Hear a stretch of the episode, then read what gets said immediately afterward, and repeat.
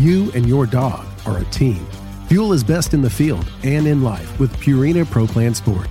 Made for hardworking dogs of all ages, every sport formula starts with real meat as the number one ingredient and is specifically formulated to support strength and stamina. Try it today and see why Pro Plan is the official dog food of Ducks Unlimited. Learn more at ProPlansport.com.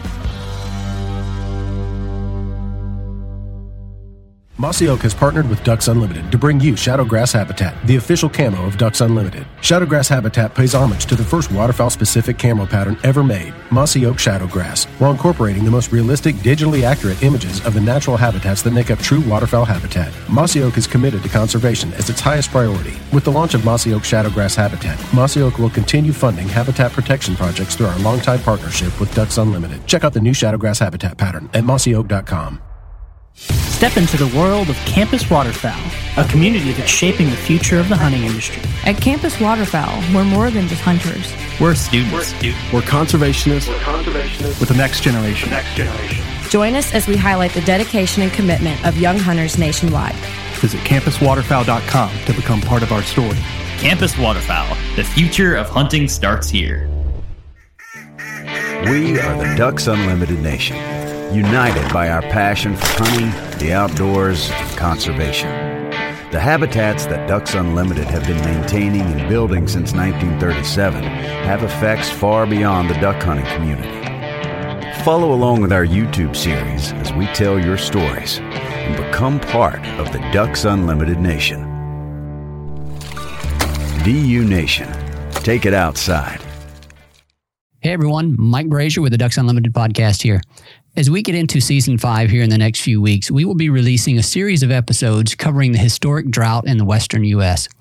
One of the most important landscapes in those discussions is going to be the Klamath Basin. To help orient you to the region, we are going to be re releasing three episodes from season three in which we discussed some of the history of the Klamath Basin and how it is shaping some of the events unfolding these days. We encourage you to listen to these episodes as they lay the foundation for a deeper understanding and appreciation for the intricacies of the conversations that will follow. This is episode three of three. Welcome to the Ducks Unlimited podcast, the only podcast about all things waterfowl. From hunting insights to science based discussions about ducks, geese, and issues affecting waterfowl and wetlands conservation in North America, we bring the resource to you.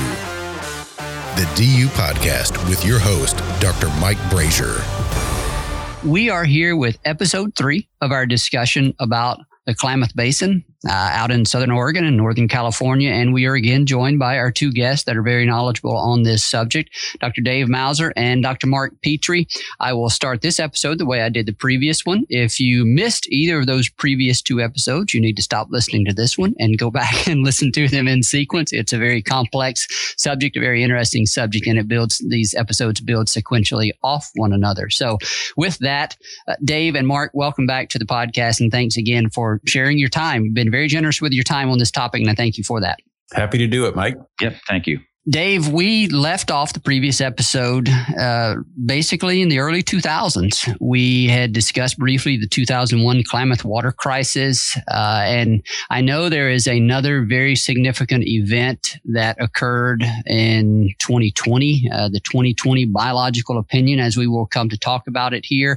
Between that 2001 climate, uh, Klamath water crisis, I know there were some kind of grassroots collaborative approaches, uh, attempts to to reach some some solutions uh, for for the management of, of, water and water interest in the region. We're not going to get into those in great detail. Um, that's sort of a story in itself, and ultimately, it's not too influential in ultimately where we go with this story. But is there anything else leading up to the 2020 biological opinion, which com- which becomes the next kind of pivotal moment in this story? Is there anything else that we need to talk about before we get to that point? Well, there's there's an evolution of the biological opinions, um, really, starting with 1992. Uh, suckers in the lake only, fairly flexible opinion, uh, fairly low lake levels, which allowed for a lot of water delivery. As you move further in time toward today, uh, of course, you add another endangered species in the Klamath River uh, downstream of Upper Klamath Lake and the suckers. Uh, so that adds another element of water regulation. So anyway, you have two things going on at one time. River flows are being mandated for this for this coho in the river, and lake levels in in Upper Klamath Lake. And lake levels are creeping up in the lake, and flows are creeping up in the river. It gets tougher and tougher. Now it and then you add as you get into toward 2020 add another component uh, to the biological opinion particularly to the river and that is the need for geomorphic flows in the klamath river and and and the role of geomorphic flows in controlling disease in the salmon uh, in other words, geomorphic flows are basically flood flows that clean the gravel, uh, reduce parasites to the fish in the gravels, and those sorts of things, form the channels, uh, recruit gravel, those sorts of things. And it's very important to the fish.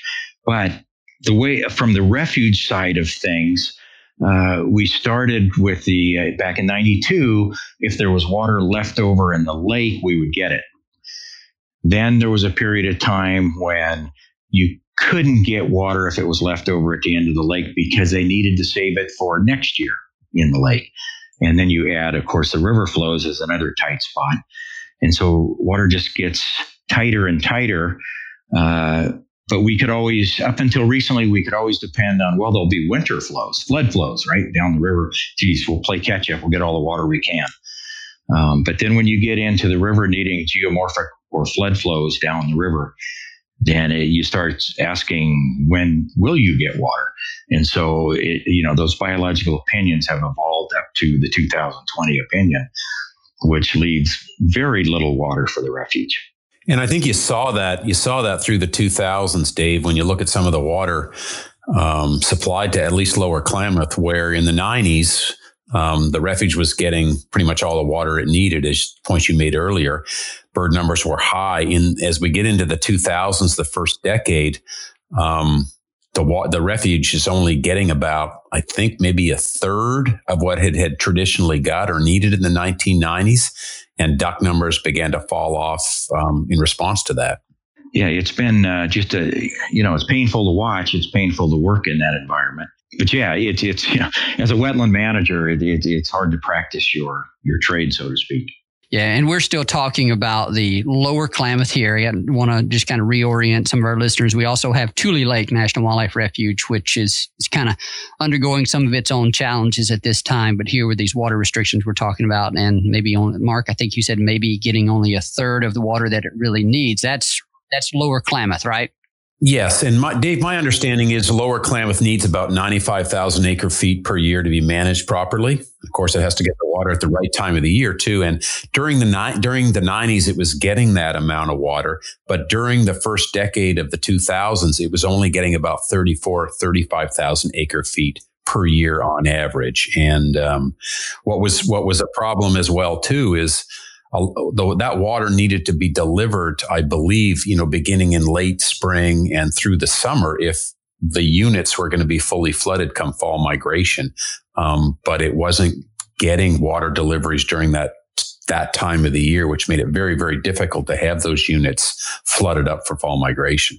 Yeah, yeah. The principal two time periods for the refuge water was really beginning um, in the spring to to maintain and through the summer to maintain your permanent units through the summer uh, for you know colonial water birds and duck production. And and then there would be a big jump come September 1st when you'd start flooding uh, roughly 10 or 12,000 acres of seasonal wetlands. And you would be flooding those um, clear clear through November. And then in December and January you would start pre-irrigating your grain fields which was the ducks also found course, found very attractive. But so that that was kind of how it worked. Water in the summer for for summer wetlands and water production, water bird production, and then fall for the migrants, and then the grain fields in the winter. Mark, remind me here if you have these numbers off the top of your head, waterfowl numbers in the Klamath Basin, and maybe you can break this down by the Lower Klamath National Wildlife Refuge if you want to. Uh, what were waterfowl numbers in the early 2000s? Do you have that number? Uh, well, I think, Mike, in the 1990s, um, average peak counts on Lower Klamath were somewhere in the vicinity, I think, of around six or 700,000 birds, which would have occurred probably in early to mid November. Dave, does that sound right? It sounds right. I, I, think late 90s, we even hit a peak of over a million birds in, in yeah. one of the years. One of the years. And then those numbers, Mike, have have steadily declined since then. Um, I don't have the numbers exactly in front of me, but I think probably in the 2000s, you probably had half that many birds um, on Lower Klamath, and then in the last 10 years, you probably had half that many again. Yeah. So just just a really as as as water supplies to the refuge have declined really over the last 20 years, bird numbers have followed closely behind. There's a very very tight relationship there. And you, you know, the trouble with a lot of that is when you lose the birds, you also lose a tradition those birds have. And, um, you know, the, especially the geese, you lose a tradition with the geese, and it's very hard to get back. But um, I've noticed just in banding uh, mallards, for example, on the refuge, uh, you'd always you you get a lot of recaptures, and you'd be recapturing the same ducks year after year after year in the same place. Um, you know, the, the ducks, there's not only a population of mallards, but they're a collection of individuals that have a certain certain pattern they follow through the year, where they go at certain times and, and where they molt. And, and if it's successful for them, they do it again. But anyway, you start to break that when when when you know you don't have certainty of providing habitat for those birds on a year to year basis. Dave, let's move to the 2020 biological opinion uh, help our listeners understand exactly what that is and exactly what brought that about. Oh boy, you know I'm not. Uh, you know I've been retired for seven years, so I'm not totally up on all, all, the politics that went into having to do that. I, I, I will note though that um, you know that in the 30 years or so that uh, these fish have been listed, there's been probably this has to be at least 10 or 15 10 year biological opinions. In other words, they get they get two years into these things and something didn't work out the way they wanted them to, so they come up with a they they rewrite for a new plan. Um, so I'm not exactly sure, but I know that this this issue of geomorphic flows for the fish and, and solving the disease issues with salmonids and the Klamath is is is is a big wrinkle, a big deal it, it's a lot of water. It's hard to store water if you're sending the floodwaters downstream. I can throw a few. I can maybe share a few numbers with your listeners associated with the 2020 biological opinion, if that helps. And and and really, what that opinion does, Dave, is it kind of fair to characterize it? The 2020 biological opinion, or really any biological opinion in the past, essentially governs how Upper Klamath Lake is going to be managed from a fish standpoint. Yeah, yeah, correct. And and that that's kind of an important point is that a biological opinion is is regulates a federal agency uh, governs their actions to so that it will be protective of an endangered species or not affect an endangered species. So it's a little bit of a mismatch for a biological opinion to also allocate water for a refuge. Mm-hmm. But that's exactly what it does, and it, and it allocates water for irrigators as well. So, so Mike, the, the the 2020 biological opinion was kind of put to the test this last water year, which was a dry year, correct, Dave, in the Klamath Basin? Yeah, yes. It was on full display pretty early here because there wasn't a lot of water in the lake, and just to give you a sense of what happened there in terms of the different uh, water needs um, so agriculture requires about, I think, around 400 and maybe 40,000 acre feet, or around 400,000 acre feet a year from the lake uh, to to properly irrigate the 230,000 acres of farmland in the Klamath Basin. Um, they were only allocated 140,000 acre feet this year. So only really about a third of what they needed. And that is because the 2020 biological opinion was was saying, hey, the lake needs to be at this level for suckers and it needs to send this much water downstream uh, for coho uh, to properly meet those fish needs. And when those, when the math was done on that, there was only 140,000 acre feet allowed um, to be used for irrigation purposes in 2020. Now, if the lake was in better shape and had more water in it, obviously more of those irrigation needs could be met. But you kind of get a sense of how important the 2020 biological opinion is to the agricultural community in a dry year. They're only going to get about a third of the water they need. Yeah, the, the point there is, and the refuge doesn't get water under that biological opinion until agriculture is fulfilled. Right. And and Dave, this is kind of a question you might be able to help me understand this. My understanding too of the 2020 biological opinion is Lower Klamath was allocated 11,000 acre feet when lake levels allow it. Now we know that the refuge requires about 95,000 acre feet to be properly managed. So we're talking only about 10% of what the refuge actually needs. And, and, but my understanding of reading that was, um, even if lake levels might permit more, that 11,000 acre feet was an actual cap on what the refuge might receive. And in fact, it, it, there's no guarantee it'll even get those 11,000 acre feet um, unless the water is there in the in the lake. For example, this year, um, I think Lower Klamath was only allocated for 5,000 acre feet of their 11. Yeah, I believe that's right, and I think. Uh, yeah, and, and those numbers that they come up with in those biological opinions are that's what the model is telling them you know, four or five months down the road after the irrigation season or during the irrigation season, they think might be available if runoff conditions are as predicted, weather is normal, uh, you know, those sorts of things. So it, it's a crapshoot whether uh, that water will actually be there. Right. And the fact that it's only, if it's there, it's only 11,000 acre feet, which is again only about 10% right. of what the refuge is getting, um, right. is, is hardly a rosy picture. And, and I know, Dave, you made the point earlier too about when water is actually delivered um, that those those spring through summer through early fall deliveries are very important for the refuge. So it's not just how much water the refuge gets, but when it gets it. And my understanding of the 2020 biological opinion, there'll essentially be no water or almost no water delivered um, to Lower Klamath from that spring through early fall period, which means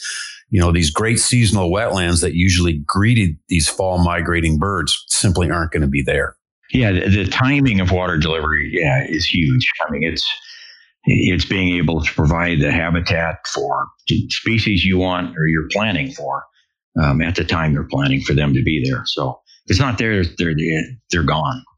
Dave, I have a couple of questions here. Um, during those years, such as this this most recent one, where only a fraction of the needed irrigation water is available, do those farmers continue on with production just kind of roll the dice? I mean, this we're talking about the arid West. Is there precipitation that could fall and possibly serve to to grow those crops, or is irrigation water the only source of water for growing? What happens to those crops when they don't get enough uh, irrigation water? Well, of course, the, the crops die if they don't get enough irrigation water. But um, what the farmers do here, uh, they make heavy use of groundwater if it's if they're close to where there's groundwater available. Um, or oftentimes there's government drought relief programs that help them out in those years. And so that's kind of how they get through. And um, some years they don't get through. I mean, it, it, it's tough. And that's one of the biggest uh, problems they have with this whole process. You know, we have the refuge has its problems with water uh, availability. Their problem is the same. They need a certain amount of water and they need to know it ahead of time because they have to go get bank loans to you know buy the seed, to buy the fertilizer, to hire the people. Um, so it's it's kind of similar. And do they have that that kind of advance notice? Uh, at what point do do the irrigation districts notify them of the amount of water available? Is it before they make those planting decisions? Um, they, as much as possible, I think reclamation does try to do that. Uh, the drop dead date is kind of April first. But I think the Bureau, as much as they can, tries to put out uh, some kind of a forecast in March. I was just kind of curious about that because having worked down on the Gulf Coast, I know there's several irrigation districts in Texas that kind of have to go through that same process and it affects what rice producers can and can't do. And so I imagine, I figured there was a similar attempt to notify people well in advance of the opportunities for irrigation water. Water just wasn't wasn't sure how that worked out there. Yeah, you know, I think the early projections were 140,000 acre feet, and then I think there was a midsummer correction to about 70 or 80,000, which caused a lot of consternation. Uh, and then the 140 was restored back. Uh, I'm not sure why, whether hydrologic or conditions changed or politics changed or what, but uh, it was a tough year for farmers this year, and a lot of it is about uncertainty. And I guess another maybe connection back to the hydrological landscape there, engineered the hydrologically or the, the engineered landscape, does the water, does the irrigation runoff from Upper Klamath Lake have an influence on water in the in Tule Lake uh, National Wildlife Refuge sumps, or is that water coming from a different irrigation district? Oh, that the Tule Lake sumps are a collecting point for return flows from from irrigated agriculture upstream of Tule Lake, and and so, you know, farmers use water. Uh, there's some left over, or the water flows through the soil uh, and out into drains, and ends up, you know, everything moves downstream toward the Tule Lake sumps. Um, as historically, that was a really abundant source. Um, but with things getting tighter and tighter, uh, those even those return flows are are drying up to Tule Lake. So that that ultimately kind of leads to uh, one of the issues that occurred this year, as I understand it, where you have reduced irrigation water. You're going to also, as you say, have reduced uh, uh, flows into into Tule Lake into those sumps, which affects water levels in there, which eventually leads us to a discussion here about uh, about botulism, if I understand it correctly. But before we get there, uh, Mark, what else about the 2020 biological opinion do we need to understand relative to the, the its effects on uh, wetland management opportunities and waterfowl habitats on Lower Klamath? Well. Um we actually, Mike, we're actually doing some work for the refuge now uh, for uh, Fish and Wildlife Service, and looking at what the impact of the 2020 biological opinion might be on waterfowl and waterfowl habitats on Lower Klamath Refuge. Uh, in particular. And from what we can tell, based on the water that they're likely to receive and when they're likely to receive it, um, is that in the 1990s, you had a you had what I'll call a wet footprint on the refuge of somewhere in the vicinity of about 35,000 acres. This is on Lower Klamath.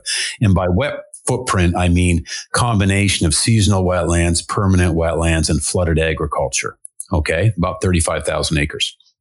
About split half and half between agriculture. Well, I shouldn't say that. Uh, about two thirds of that was wetlands. About another third was agriculture, I believe. But 35,000 acres, uh, nonetheless.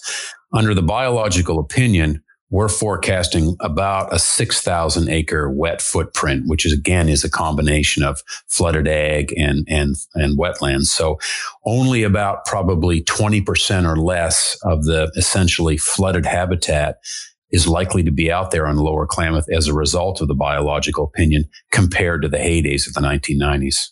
Yeah, this is one of those oh crap moments, you know, where you you start listening to those numbers and you think, my goodness, what is it? What does it mean for the birds?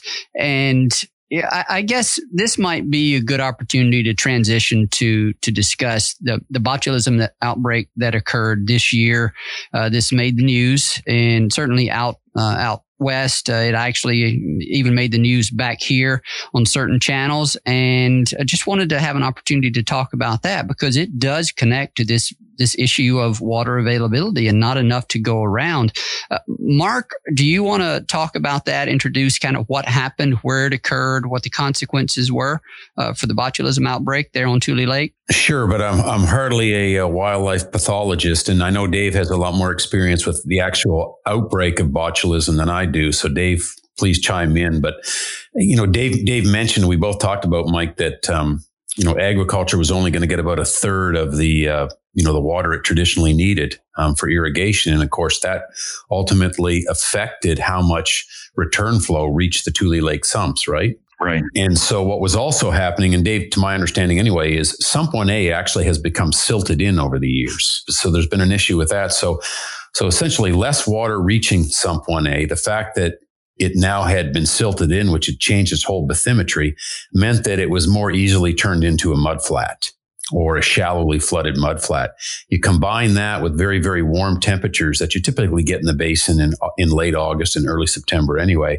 And that kind of provided the ideal conditions for a botulism outbreak. And you and your dog are a team. Fuel is best in the field and in life with Purina Pro Plan Sport.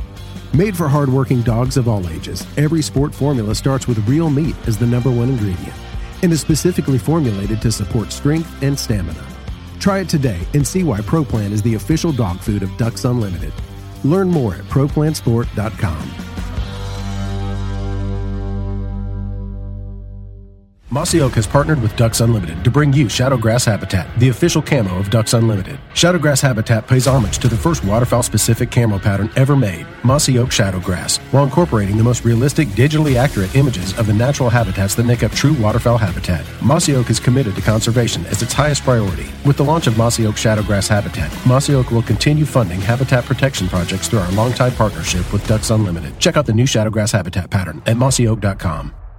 Step into the world of Campus Waterfowl, a community that's shaping the future of the hunting industry. At Campus Waterfowl, we're more than just hunters. We're students. We're conservationists We're conservationists. with the next generation. next generation. Join us as we highlight the dedication and commitment of young hunters nationwide. Visit campuswaterfowl.com to become part of our story.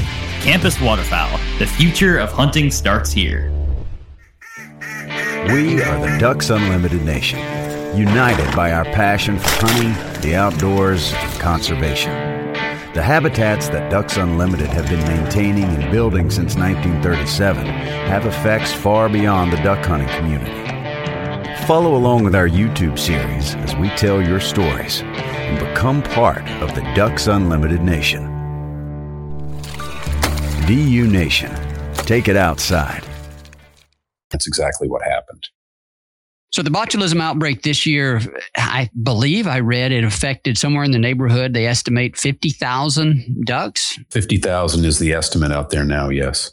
And so, Dave, for those people that may not be as familiar with with botulism, uh, can you describe uh, a bit about that disease, disease, how it how it develops, and what are the consequences to to the birds? Well, it's caused by a fairly uh, common soil uh, bacteria, uh, anaerobic bacteria. In other words, it survives under conditions of or reproduces under conditions of low oxygen or no oxygen, and it produces a toxin. And botulism is one of the most toxic toxins there are. Um, you know, you hear it you hear it talked about in terms of uh, uh, germ warfare, those sorts of things. But anyway, um, it, it, proliferates in uh, in a protein source like a, a dead aquatic invertebrate body, um, dead beetles, dead bugs in the water, dead worms. Um, and the ducks, of course, find that as a food item. They eat it. It takes very little uh, of that toxin that the bacteria produces to kill the duck. And just to add to the story, the, the duck, of course, the temperatures are high. The flies get on the carcass, the duck carcasses, produce maggots. And those maggots um, um, produce or concentrate the toxin, and other ducks come along and eat those maggots, and you get a cycle going. And um, it's it's very disheartening. Uh, when I worked at the refuge, uh, we literally had botulism outbreaks to some degree every year, and uh, it, it's it's tough. And now, does it primarily affect birds during um, during the molting cycle? Is that that primarily when we're getting those outbreaks? I think the hardest hit birds, at least what I observed, was those early migrants that are coming down in early August, mid August, and then the molters. And the molters, especially, uh, are susceptible because they're flightless. They're stuck in that marsh uh, and they're on an invertebrate diet. Um, I, I, would even see a distinction between drake mallards and hen mallards because hen mallards would molt a month later uh, when you were really in the peak of the botulism season versus the drakes that had molted earlier. They're now on the wing. The grain is ripening. They're out there feeding on grain fields. They're much less susceptible to the botulism. Now, I, I do remember reading that uh, there were some uh, several a series of releases of water, I believe, from Upper Klamath Lake to try to um, provide some relief to the botulism outbreak. What's the status of that uh, of that outbreak? Has it kind of subsided? Do we have it under control at this point? We're recording this here in mid October just for reference. I would guess, based on the chronology of how an outbreak happens, that it's it should be tapering way off by now. Uh, you're getting frost at night. Uh, the uh, waters are cooling way down. Um, you know, it should be tapering off by now, but I, am sure to some degree it's still going. That's my understanding too. Talking to John Vradenburg, Dave, who's the um, supervisory biologist there. He may even have your old position. Um, yeah. that, that uh, they they were provided some water to to Tule, to the Sump 1A, which of course you know helped kind of um, kind of uh, produced uh, helped eliminate some of the conditions that were ideal for the production of that toxin. So that helped. That in combination with just cooler nights, I think has um, has really helped. I think it's been a couple weeks now since they've actually been out there picking up birds. So with regard to that botulism outbreak, you know, we're talking about fifty thousand birds, which and I've seen some of those outbreaks up in on some of the famous molting lakes in Saskatchewan, and, and as you say Dave, it is it is just heartbreaking to see those birds uh, dying the way they they do. And I know there are cleanup efforts and some rehabilitation efforts. And uh, typically in those kind of situations, we're not talking about a type of outbreak at the scale that's going to have dramatic uh, population consequences. But nevertheless, it is an issue. It's certainly uh, certainly something that you don't want to see. And uh, it is, yeah, as we've talked about, one of those uh, one of the potential outcomes of of a landscape where we're challenged to get enough water and uh, when we need it. And so I guess it's reasonable to to say that botulism outbreaks under the current situation uh, would might be more likely. Is that is that kind of a, a fair look ahead at the road, Dave or Mark? Either either of you have some thoughts on that? I um, I'll take a shot at it. I, I think that's very likely. I, I, think under normal water situations, uh, when I was working down there, uh, you know, we didn't have all our eggs in one basket. You know, all our birds were not on Sump 1A. They were in Unit 8 on Lower Klamath and 12C and Unit 2 and Unit 3, and they were scattered all over the place. Plus, you may have still had some water in the marshes around Upper Klamath Lake and some other areas in the basin. So you, you could. Uh, you could scatter the birds out a little bit. And so if you did have an outbreak in one area, it didn't affect everything. Well, let's see. We've talked a lot about some of the challenges facing Tule Lake, Upper Klamath, uh, Lower Klamath. And now it feels appropriate to try to shift to a discussion about potential solutions. What are we doing as Ducks Unlimited? What are some of our other partners in the region doing. And for this, Mark, I want to turn to you and ask you to comment a bit on on what Ducks Unlimited is doing. I know this is of great interest to to our members. We've actually received some uh, some feedback to uh, here in here in Memphis, wanting to know what are we what are we doing, and had some people ask about uh, wanting to hear on this topic. So, uh, what what's the story out there? I know we are working in a number of places. It's a priority region for us. So, just give our listeners an idea of the type of work that Ducks Unlimited is is helping on to try to try to bring some solutions to the region? Sure. Well, I think we're there. There are four kind of major things that we're involved in right now that relate to um, specifically relate to Klamath Basin. Um, I'll actually the first one I'll start with actually um, involves Upper Klamath Lake, the source of uh, irrigation water, and uh, one of the things we're involved in up there, Mike, is a fairly large wetland restoration on the margins of the lake, if you will. And again, as Dave mentioned earlier, you know, that Upper Klamath Lake, like Tule Lake and uh, Lower Klamath Lake, um, has a wetland um, border associated with it.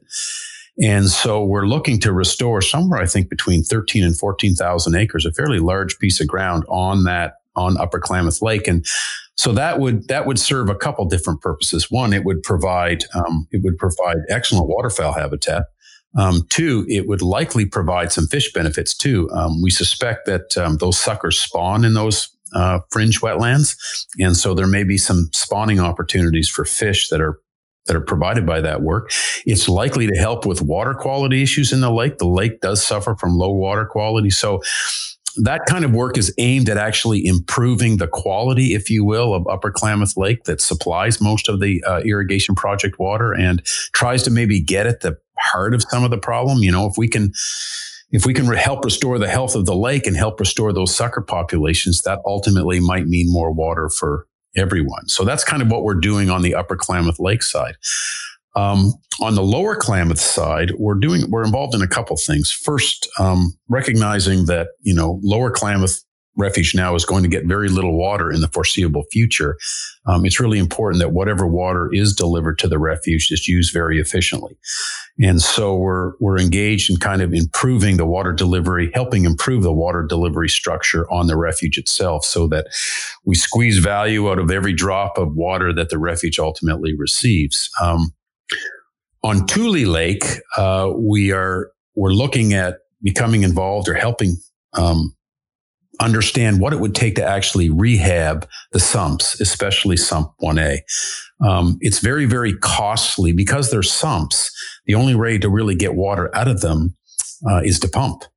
And so we're looking at trying to make, and, and pumping costs, as Dave mentioned, have become very expensive um, because power costs have gone up. And so we're looking at infrastructure improvements to Sump 1A that would allow us or allow the refuge to actually um, drain the sump, if you will, and kind of set it back, rehab it, and help restore some of those um, vegetation communities, wetland vegetation communities in Sump 1A that once made Tule Lake the kind of waterfowl mecca it was. Um, that's going to be a long road to haul, but um, it's a road we intend on going down. So those are kind of the you know on the ground, dirt moving, practical things that Ducks Unlimited is involved in um, on on the refuges. We're also involved in something called the Klamath Coalition, which is really just kind of a community based approach to find to try and find solutions um, to the water issues of, of the Klamath Basin. Of course, it involves the major stakeholders, the major water stakeholders there, whether they be the tribes, um, the irrigators, the producers, um, and the refuges. DU is trying to kind of carve out a role for itself in that Klamath coalition, that stakeholder group, um, by forming a subgroup that's focused exclusively on the refuges and how do we get water to the refuges, you know, in this larger irrigation project. So, so those are the kind of things that we're involved in right now. Um, it's nothing that's going to, you know, this is going to take time. I mean, these problems were 100 years in the making and they're not going to be solved in the next year or two. But um, we are committed to the Klamath Basin. We understand how important it was, it is to waterfowl populations in the Pacific Flyway. And so that's kind of that's kind of what's at the front of our efforts um, at this time right now.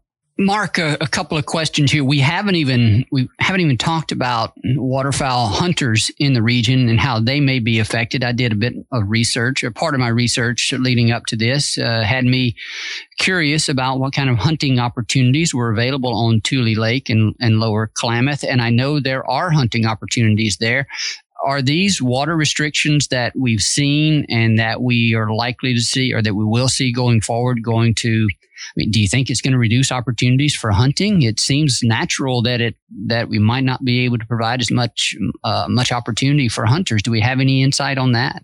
Well, Mike, I have to believe that you're correct in that way, simply because there's not going to be at Lower Klamath. There's certainly not going to be anywhere near you know the wetland acreage that there traditionally is, and that has to impact hunting opportunities. At Tule Lake, I'm not quite sure.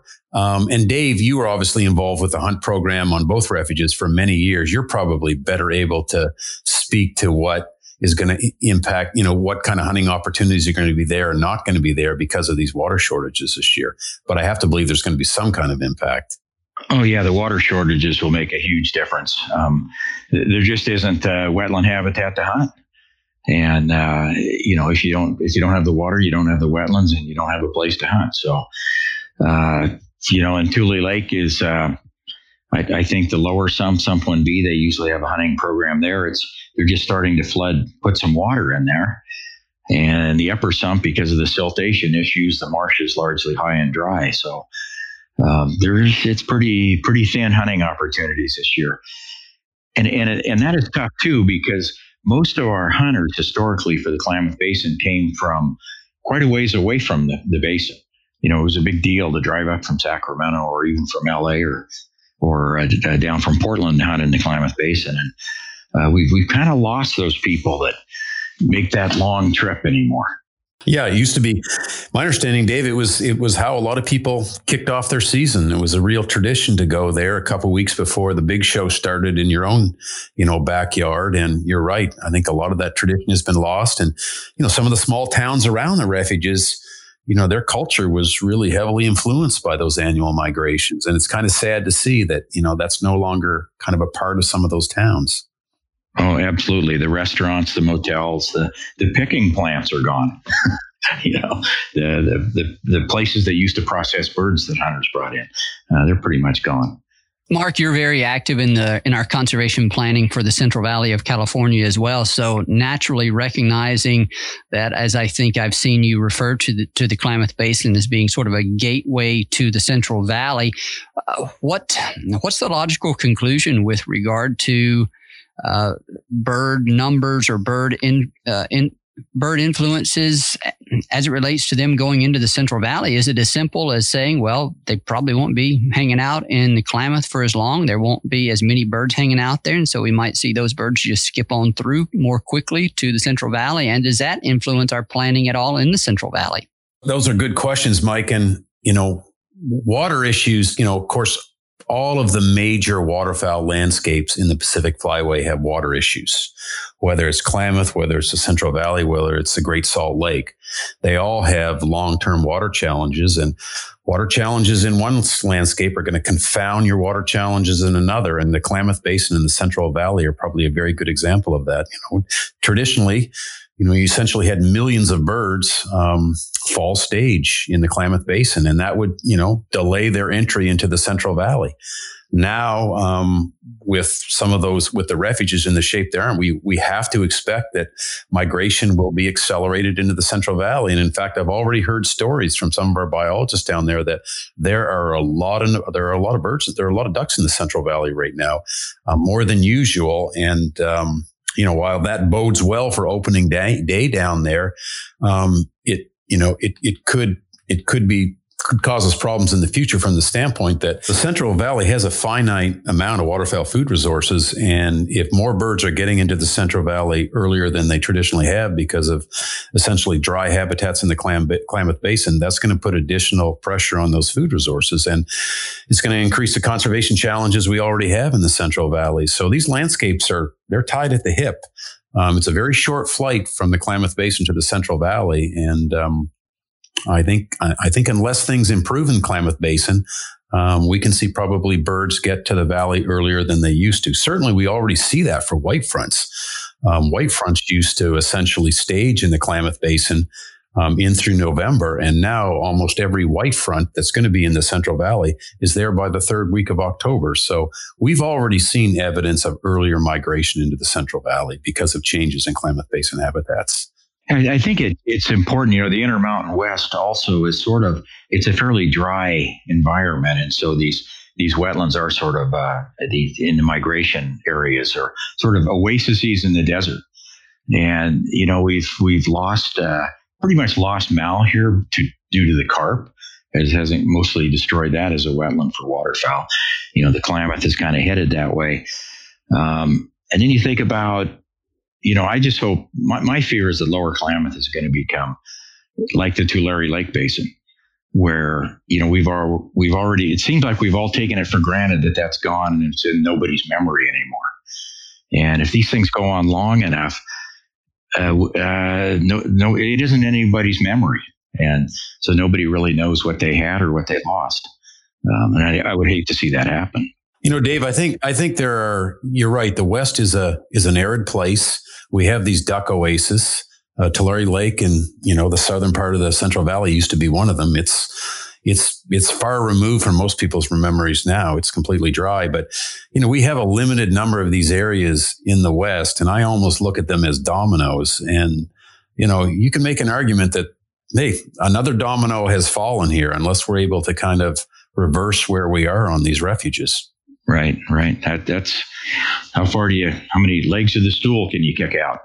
That's right. There's not all that. There's not all that many dominoes when you look around the when you look around the West.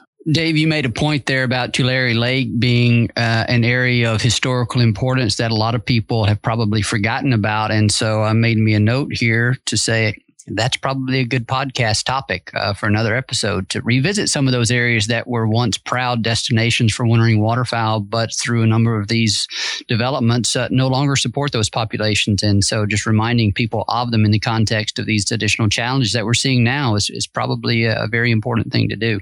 There is there is still a, a national wildlife refuge down there, but it's a postage stamp. You know, Kern Kern National Wildlife Refuge, and there's it's just very tiny remnant of what was what was there. We're going to start wrapping up here, guys. We've been going at this for quite a while. It's as I mentioned, it's certainly a, several times. It's a it's a complex story, and I really appreciate your patience in explaining a lot of these details to me and to our listeners. But before we wrap up, Mark, I have a question for you. We are transitioning here to some uh, some thought exercises of, boy, what's the future going to look like for waterfowl habitats in this and waterfowl populations out west? And so, to to wrap up, uh, let's let's bring it back to the Klamath Basin. Mark, I know you've thought a lot about this, and if you could look into the future, twenty years, what would you envision as an acceptable, you know, kind of reasonable solution that tries to balance all the competing interests of the stakeholders with respect to uh, Tule Lake and Lower Klamath National Wildlife Refuge?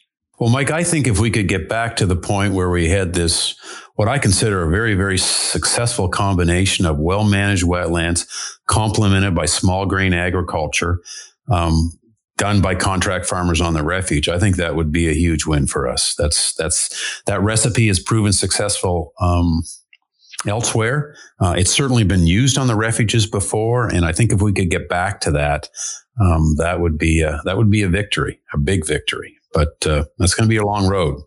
And is it fair to say, Mark, that that's kind of the blueprint that Ducks Unlimited has in mind with regard to the kind of projects that we're envisioning and that we're pursuing for that landscape? Absolutely, absolutely. I mean, you know, it's important to know, Mike, that that uh, you know our agri- you know our agricultural partners are important to us everywhere, and they're doubly important in the in in the uh, Klamath Basin. I mean, any solution is going to have to involve the agricultural community. It's going to have to involve help from the agricultural community um, to get us back to a place that um, those refuges are functioning uh, like they used to on behalf of waterfowl. Dave, any final comments from you based on your years of experience, uh, your, your years of experience in the region, and what, that's how you've thought about this and where we might be going in the future? Well, you know, I, I, feel blessed to be able to have seen Lower Klamath uh, and Tule Lake back back in the I started there in the late 70s and to see what it was and what it could be. And and you know I've worked in wetlands in the Sacramento Valley and the San Joaquin in uh, in Missouri and Wisconsin and North Dakota, uh, short stints, but uh, I will say that acre for acre, if you put water on a Lower Klamath, it, it was easily the most productive wetland habitat I've ever seen. Uh, and so it's it's worth the bang for the buck. It's worth the effort, uh, whatever effort it needs to get to get that place functioning again. And Mark, any final words from you? No, Mike. Just thanks for hosting us and allowing us to share with your lit- listeners, um, you know, what's going on and what's to, needs to be done in a really important corner of the waterfowl world. Absolutely. Uh, thanks to you guys, man. I, am the one that I'm. Sh- I should be thanking you, and I, have actually done so every episode. So, I'll, but I'll do it again on this one. And just a note to our listeners: uh, be on the lookout for an article in a forthcoming episode of the DU, or in, in a forthcoming issue of the DU magazine that's going to speak to this. Uh, to this issue. Uh, Mark is actually uh, the author of that article, and so you can look forward to that. But by the time you uh, you get to that article, if you've listened to these, you will probably be an expert on it, and you'll, you'll see a lot of these same things. So. Thank you guys, Dave, Mark, so much for your extensive time and for your expertise on this topic. I really appreciate it. Well, thank you for the invite. Thanks, Mike. A very special thanks to our guest on today's episode. All three of these episodes, Dr. Dave Mauser and Dr. Mark Petrie, they have spent uh, an inordinate amount of time with us and shared their expertise, and we greatly appreciate them doing so. We also thank our producer, Clay Baird, for the great work that he does with each of these podcasts and getting them out to you. And of course, to you, the listener, we thank you for your time, your interest in the podcast, and for your support, passion, and commitment to wetlands and waterfowl conservation. Thank you for listening to this episode of the DU Podcast. Be sure to rate, review, and subscribe to the show and visit www.ducks.org slash DU Podcast for resources based on today's topics, as well as access to more episodes. Opinions expressed by guests do not necessarily reflect those of Ducks Unlimited. Until next time, stay tuned to the Ducks.